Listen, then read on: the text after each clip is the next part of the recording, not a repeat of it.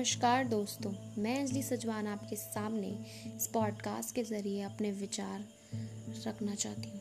लिंग भेद आज हमारे देश की सबसे बड़ी समस्या बन गया है और इस समस्या का समाधान किसी के पास नहीं है। क्यों?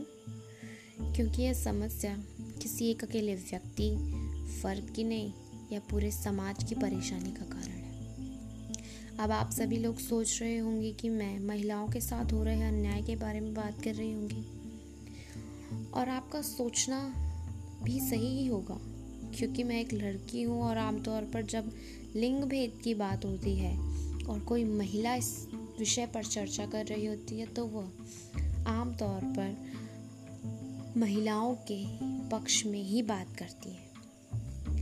परंतु हर बार ऐसा तो नहीं हो सकता कि हमेशा पुरुष गलत हों और महिलाएँ सही।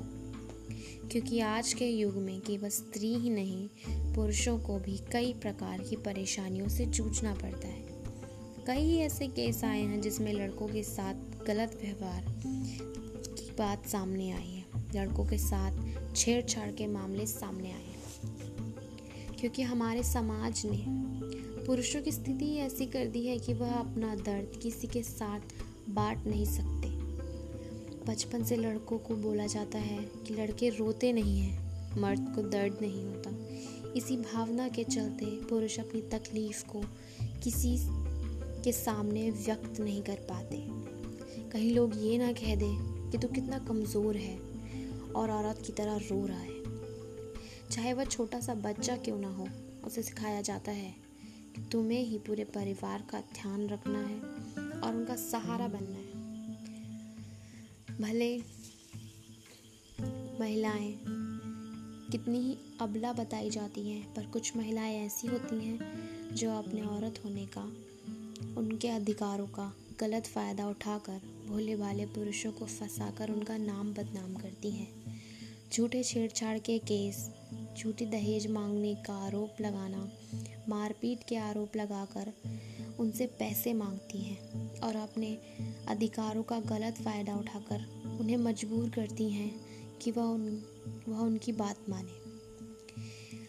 अब हमारे समाज की परेशानी यही है कि जब गलती किसी और की होती है, सजा हमेशा निर्दोष को मिलती है। अगर आदमी देर से घर आए तो वह आवारा होता है। घर में रहे तो घरेलू। औरत पर हाथ उठाए तो बदतमीज। औरत से मार खाए तो तुम तो मर्द ही नहीं हो। पत्नी को नौकरी करने दे तो पत्नी की कमाई खाता है। नौकरी ना करने दे तो छोटी सोच वाला। मैंने आज तक ऐसा नहीं सुना कि किसी ने कहा हो जेंट्स फ़र्स्ट या भाई साहब कब से बस में खड़े हैं? आप मेरी सीट पे बैठ जाएँ। हाँ ये ज़रूर सुना है। कैसा आदमी है? औरत खड़ी है और ये बैठा है।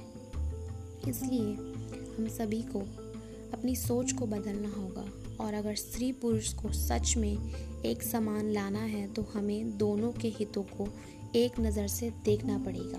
धन्यवाद।